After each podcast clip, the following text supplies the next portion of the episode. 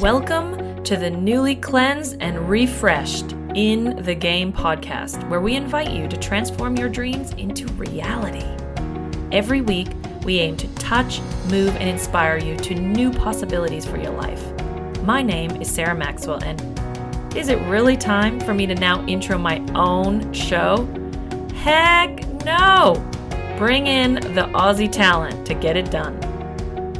With their groundbreaking first season as The Nat and Sarah Show, the foundation has been laid for a life of manifesting your dreams. Join us as we delve into the nuts and bolts of what it really takes to bring those dream boards into reality. It's time to dust off your dreams and get back in the game of life. Are you a member of the community? Head to Facebook and search In the Game podcast to download your three step journal to begin the workshop style teachings and gain exclusive access to your hosts and featured guests. Get ready to take action on your possibility.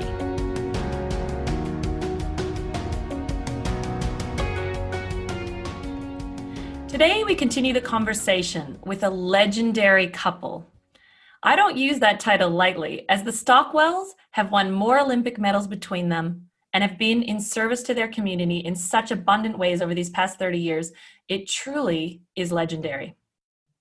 Tracy is considered one of the greatest female swimmers in history, winning three gold medals for the US in swimming in 1984 and holding five world records. Only her countryman Phelps would come along to surpass her dominance in the pool. And then there's Mark, busy winning his own Olympic silver medals for Australia at the 84 Games, while concurrently studying engineering, commerce, and later economics. Just a light load.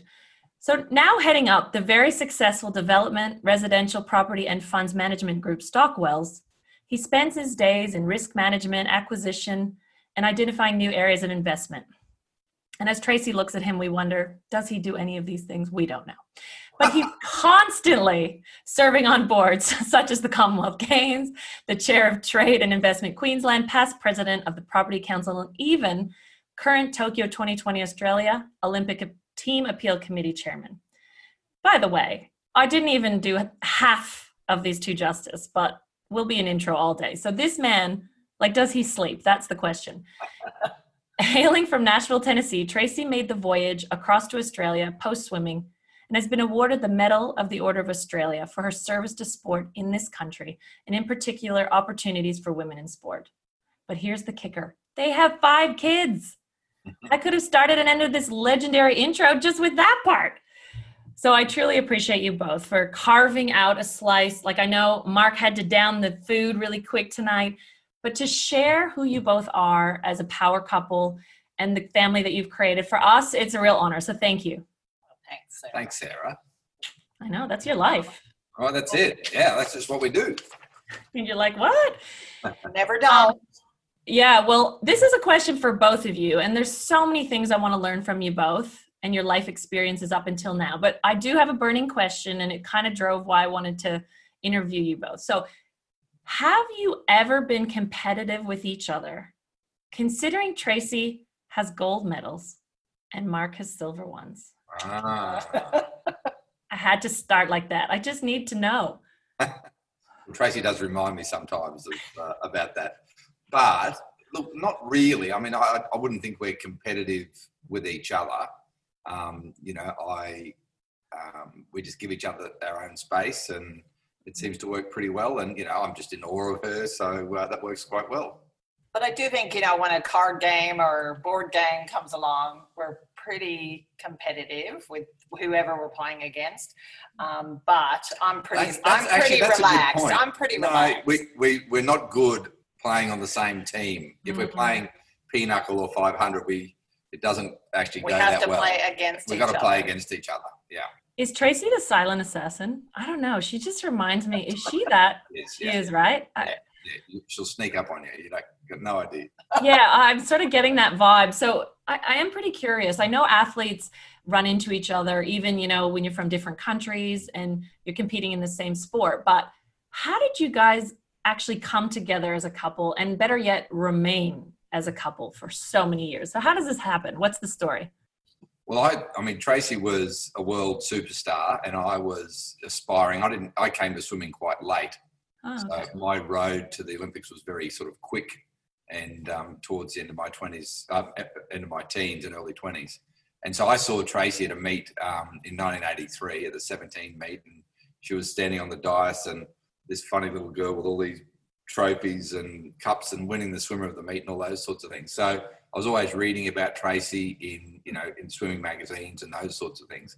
And then we met um, at the Olympics, and we met in the main street of the Olympic Village, and I still remember it to this day.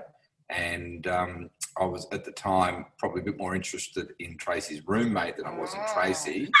Chasing my roommate. But, no, you had my heart, and then you just uh, crushed it right there, Mark. But then we, I remember um, we were well into the meet. We were both swimming well. and I remember it was, you know, that sort of beautiful Southern California, you know, warm days. And I, and Tracy was on the kickboard swimming up and down. There was not many people in the warm up pool. And I thought, oh, I'll have a, I'll, I'll have a go here.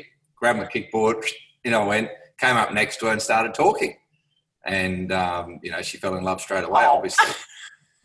no, I thought I was trying to focus on my swimming. No, but I thought, oh, he's cute.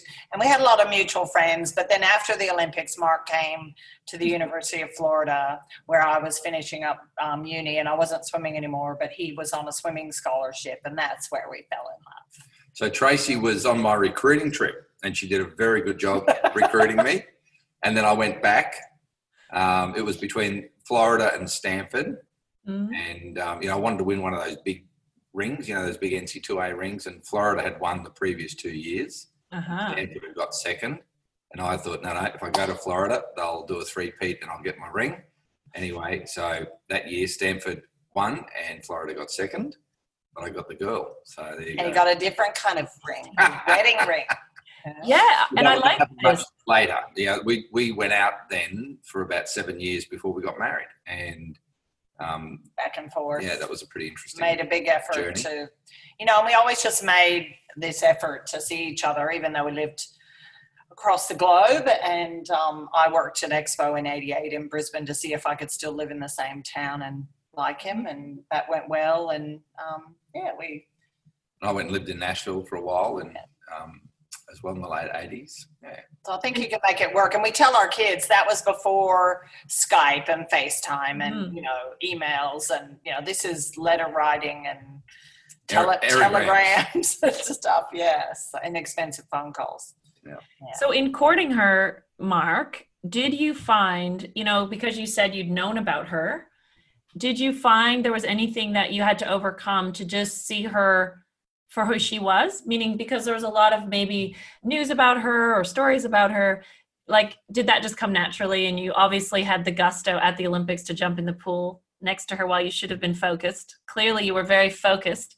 Um, but yeah did you ever have to overcome any of that kind of awe stuff? Or was that always just easy once you got well, to know her? and to some extent i still am a little bit in awe. I still look at her and at her and when she's not looking at me and i'll go wow, you know, what, what is she doing here? So how did I get here? I still, oh. I still feel that, but I think um, for me, I was obviously comfortable in my own skin, and I, I from that point of view, I think that helped me um, deal with Tracy's, you know, just dominance and success. And then I think the other big thing was my mother, and I had four sisters, and I was surrounded by quite strong and powerful women. And I didn't realize it at the time, but now looking back, I go, oh, that's why I could handle all that. And mm. so being one of six, you know, and four sisters, and um, so I put it down to my mother probably, and you know, she was very strong um, herself. So mm. I felt quite comfortable um, in, you know, giving it to Tracy if she bloody uh, wanted to say something that I didn't agree with or what, what have you. So, and I think there was that mutual respect and friendship um, first. Yeah. First, you know, and that was um, that was that's probably the foundation of it all. And I'm I'm glad you identified that. You know, at the time you may not have realized, but I have three brothers, and I remember a story of them playing basketball and getting in trouble one day for pushing a girl, and they they showed up to the office to get their beating down or whatever was happening and because i was such a strong presence and my mom was in their lives they never thought of not doing that. It was actually a sign of respect to yeah. to just have her be like everybody else. Mm-hmm. And because I was quite tough, they didn't understand that there was supposed to be a difference.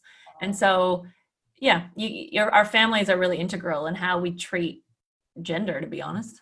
I think one of the other things probably was um, after the Olympics in '84, Tracy retired straight away. That was the last time she mm. swam. Mm. Um, in fact, I think she's only swum about five times since then. but um, so I think from Tracy's point of view, she was nothing but supportive of my mm. swimming still, and she totally got it and understood, and was very patient with all of that because I had still had to get because I was so new to the sport. She'd been on the international scene for a decade, just about, and I was just sort of had arrived, and so I, I needed to go through all of that, which she was very patient. Yeah, got it. Okay, so Tracy, talk us through. You know, what age did you start swimming in Nashville, and was it always clear to you that you wanted to win Olympic gold medals? Was this something you dreamt about as a young girl?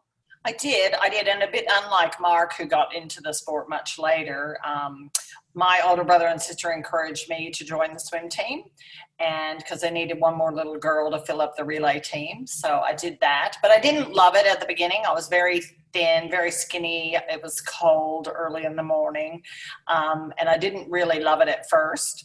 Um, but probably when i was nine years old i remember watching the 72 olympics on tv and watching shane gould win her gold medals and um, and Mark Spitz win seven gold medals. And while had I've been swimming for about a year, I kind of thought, oh, that would be cool, you know, to go to the Olympics. I didn't know how you got to the Olympics or anything, but it did kind of become a bit of a dream of mine. And then in Nashville, we fortunately worked very hard to um, to have really good coaches mm-hmm. and who opened up our eyes to the opportunities that that were um, in front of us. And then I've soon found swimming was something I really um, was good at my sister would say I'm a klutz on land, so the water was kind to me, and I felt mm-hmm. at home in the water. And uh, once I, um, you know, got got into it a little bit more, and I found, hey, I'm pretty good at this. You know, maybe I could go to the Olympics one day, and just really worked hard to realize that dream. Um, was on my way to going to the 1980 Olympics, but then the US boycotted those Olympics.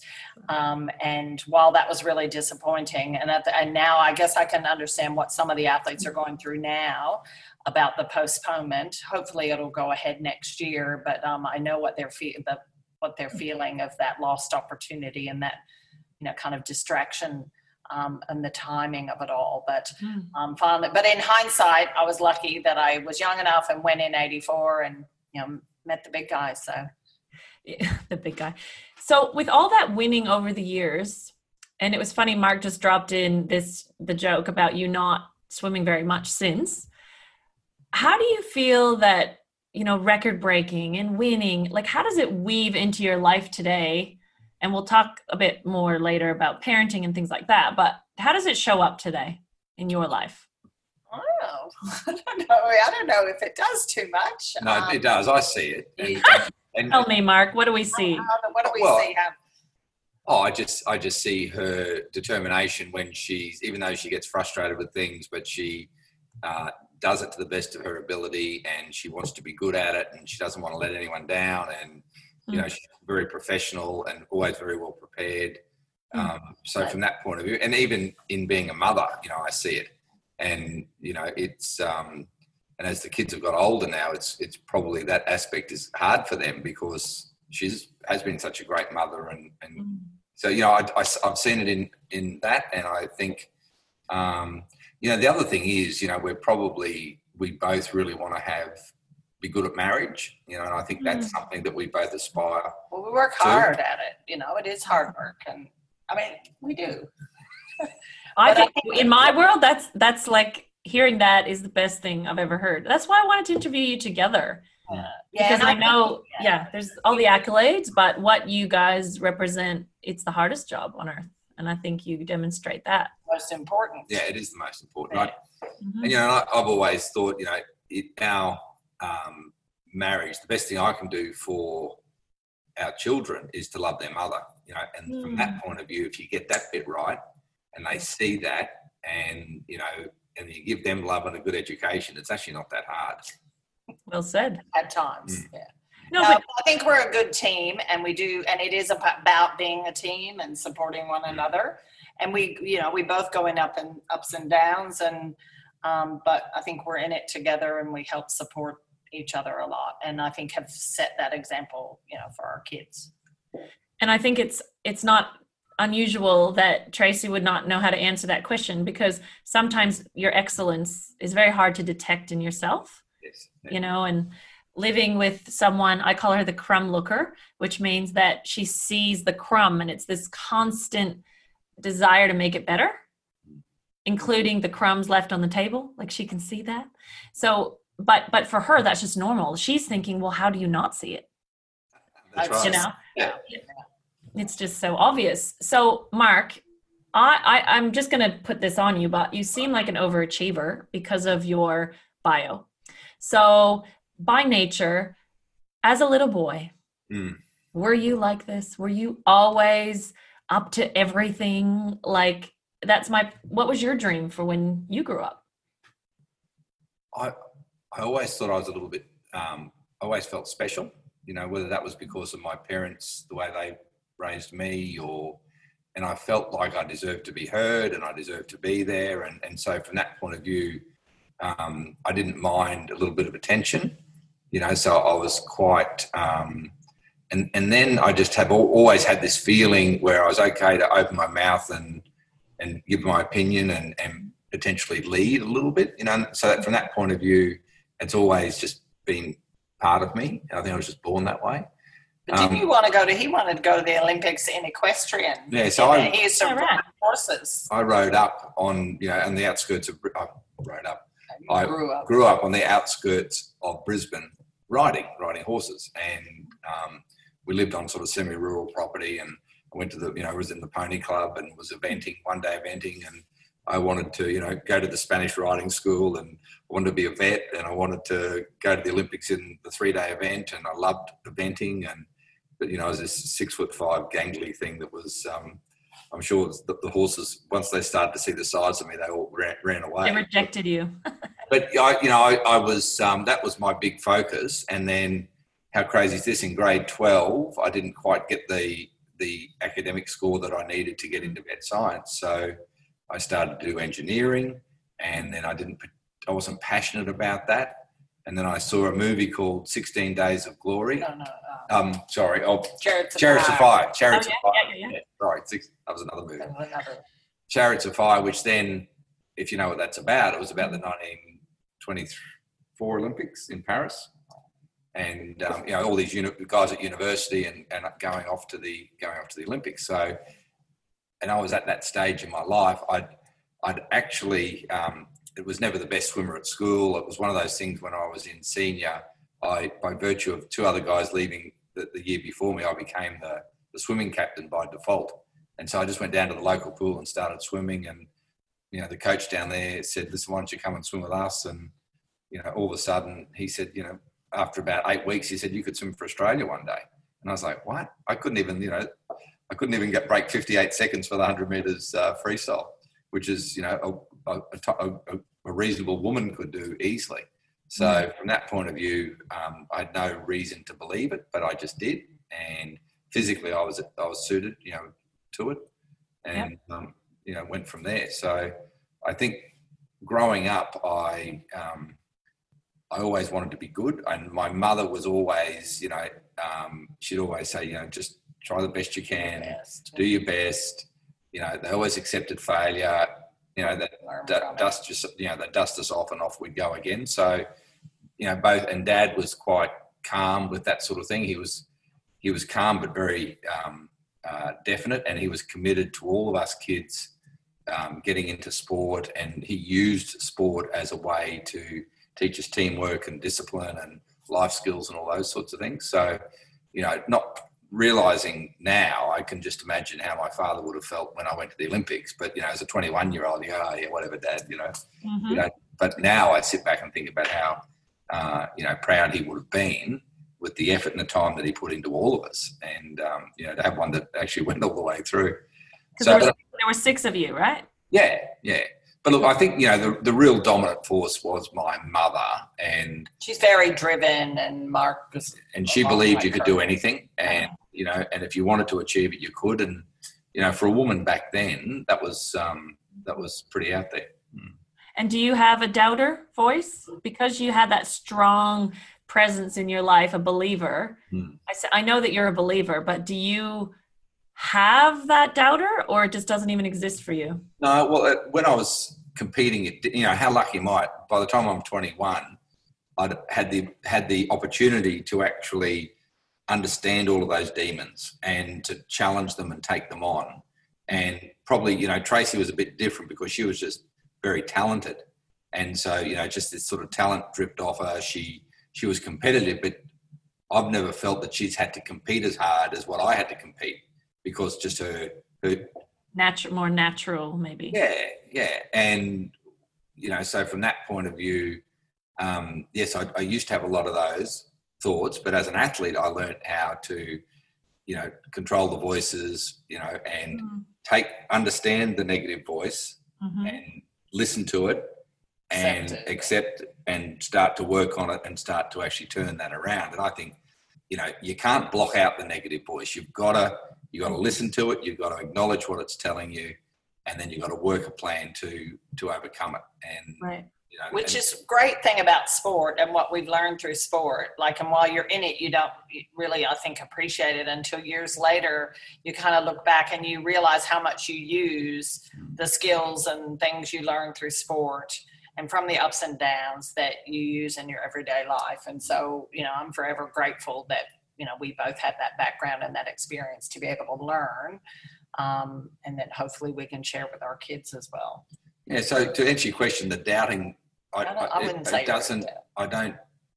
You I don't doubt it. because as soon as I see a um, uh, a problem or obstacle. an obstacle, I will con- get a, a, contingency plan and work mm. my way around it.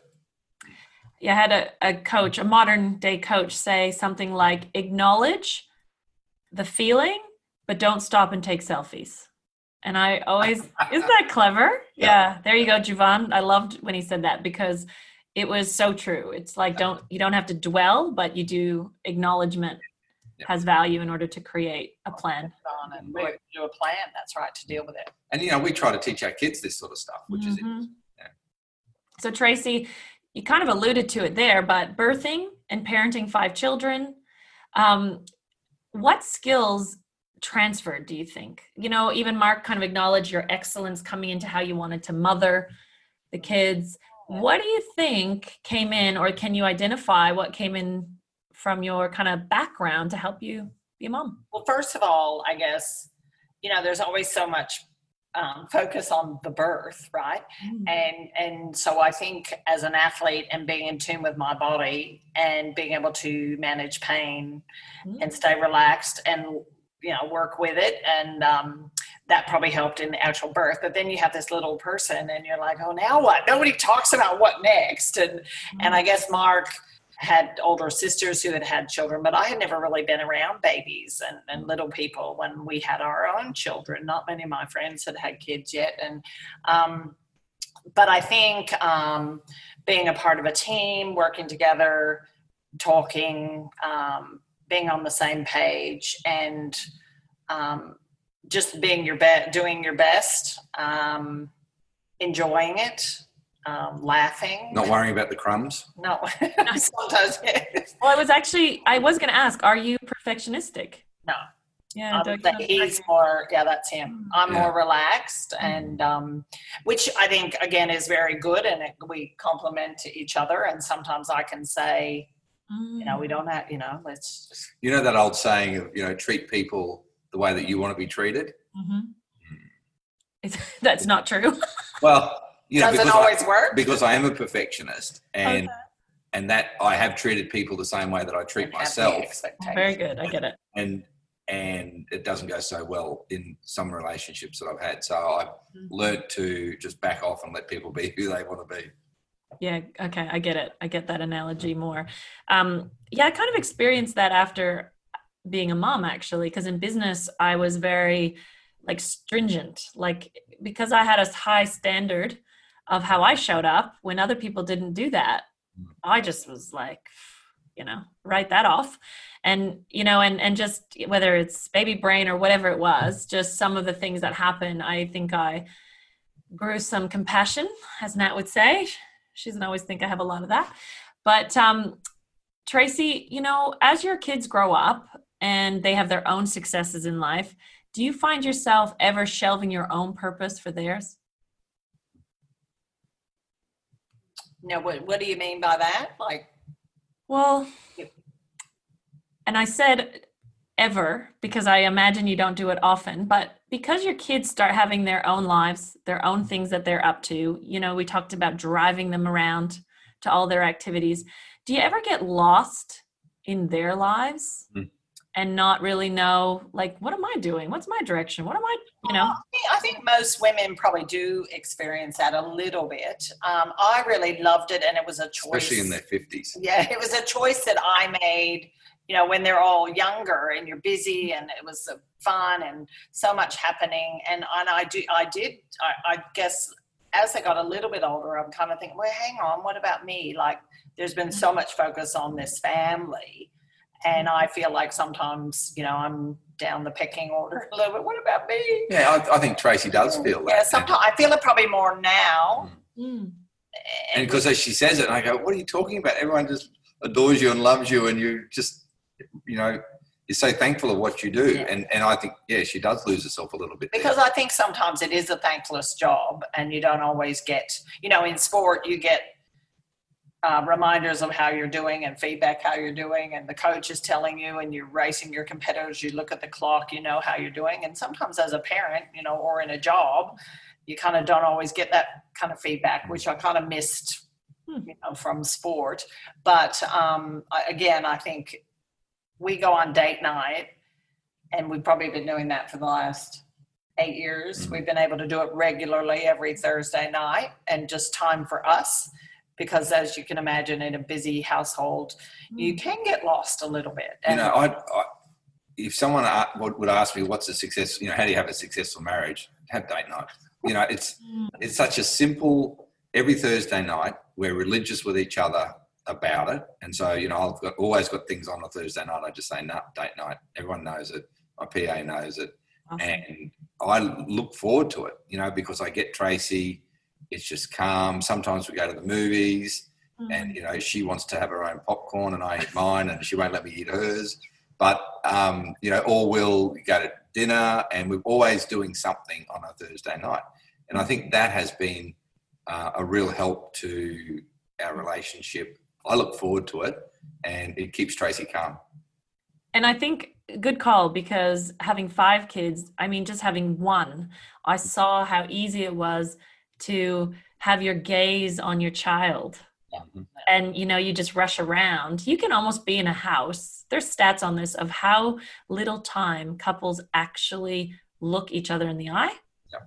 Yeah. and so you know it's it sounds so simple but it's so easy to override it the date night and schedule something else in and so look mark i don't want to repeat myself but i do want to kind of drive this point home and ask you about being with a powerful woman like Tracy. You talked about having strong mother, strong female background, but what do you think allows you to stand next to her as a powerful man?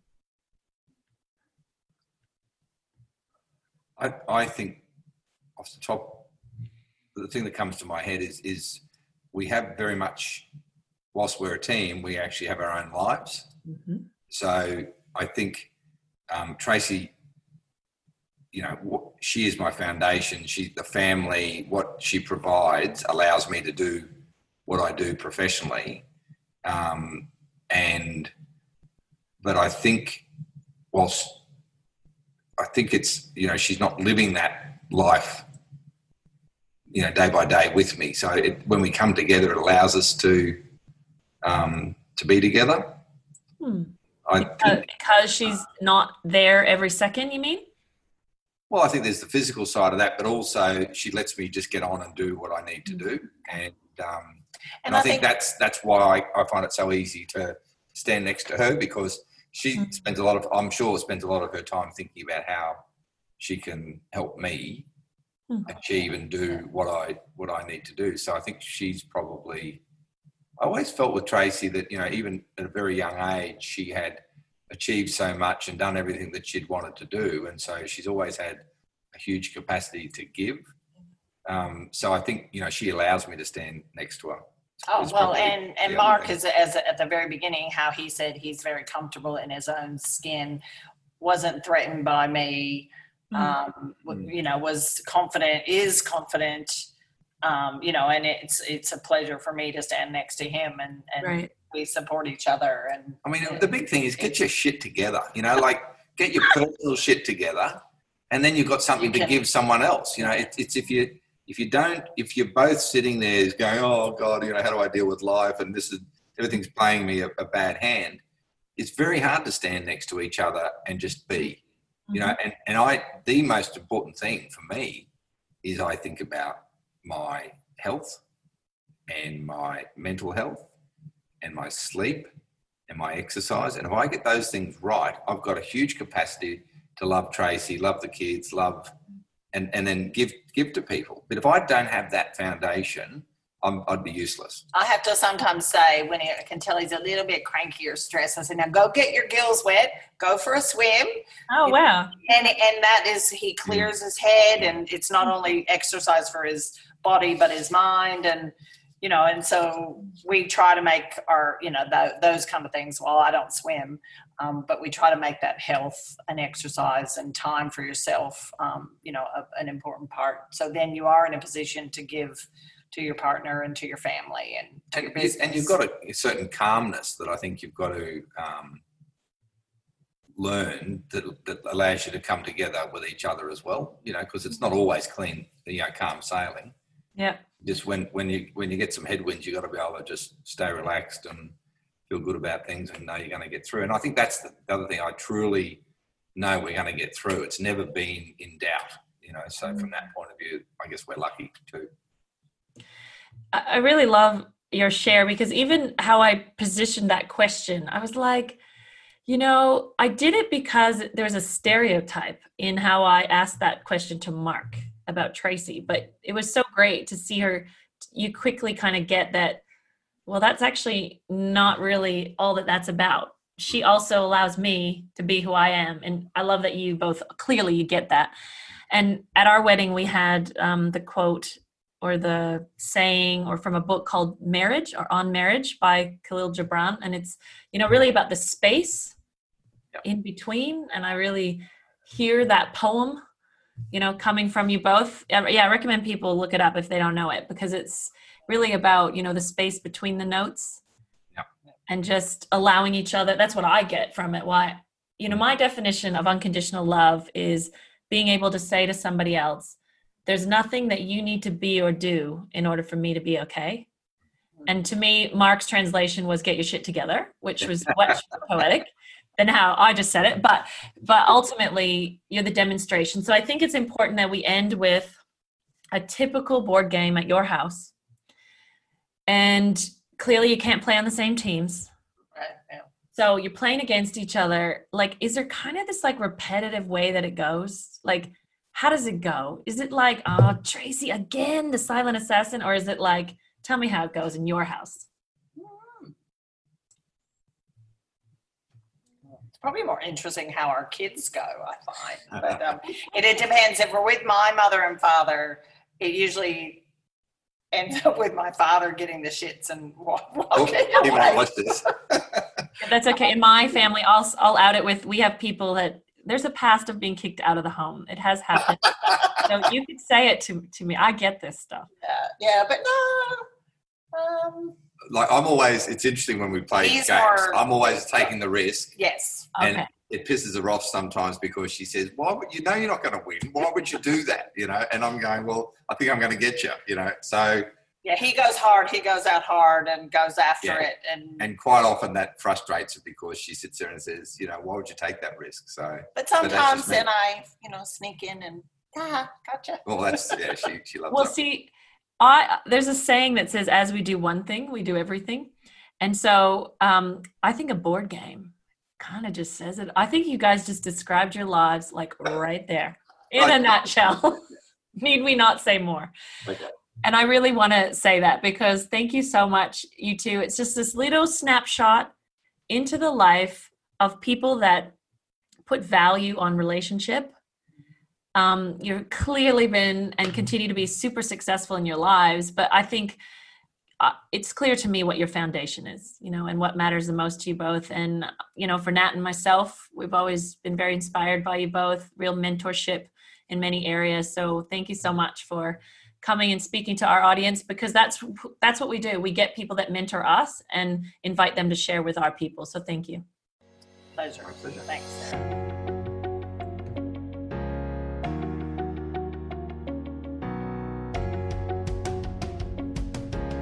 We so appreciate you listening to the show. Don't forget to join the community on Facebook by searching In the Game Podcast. There, you can download your three step journal and participate in our weekly live video chats.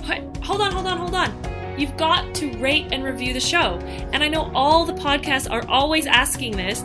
And in the past, I wasn't doing it. And the reason I wasn't doing it is because I actually didn't know how to do it. So, open your podcast player and click on our show from your library, not the listen now. That's where I was going wrong in the past. So now that you know how to do it, when you go there, make sure you give us a five star review.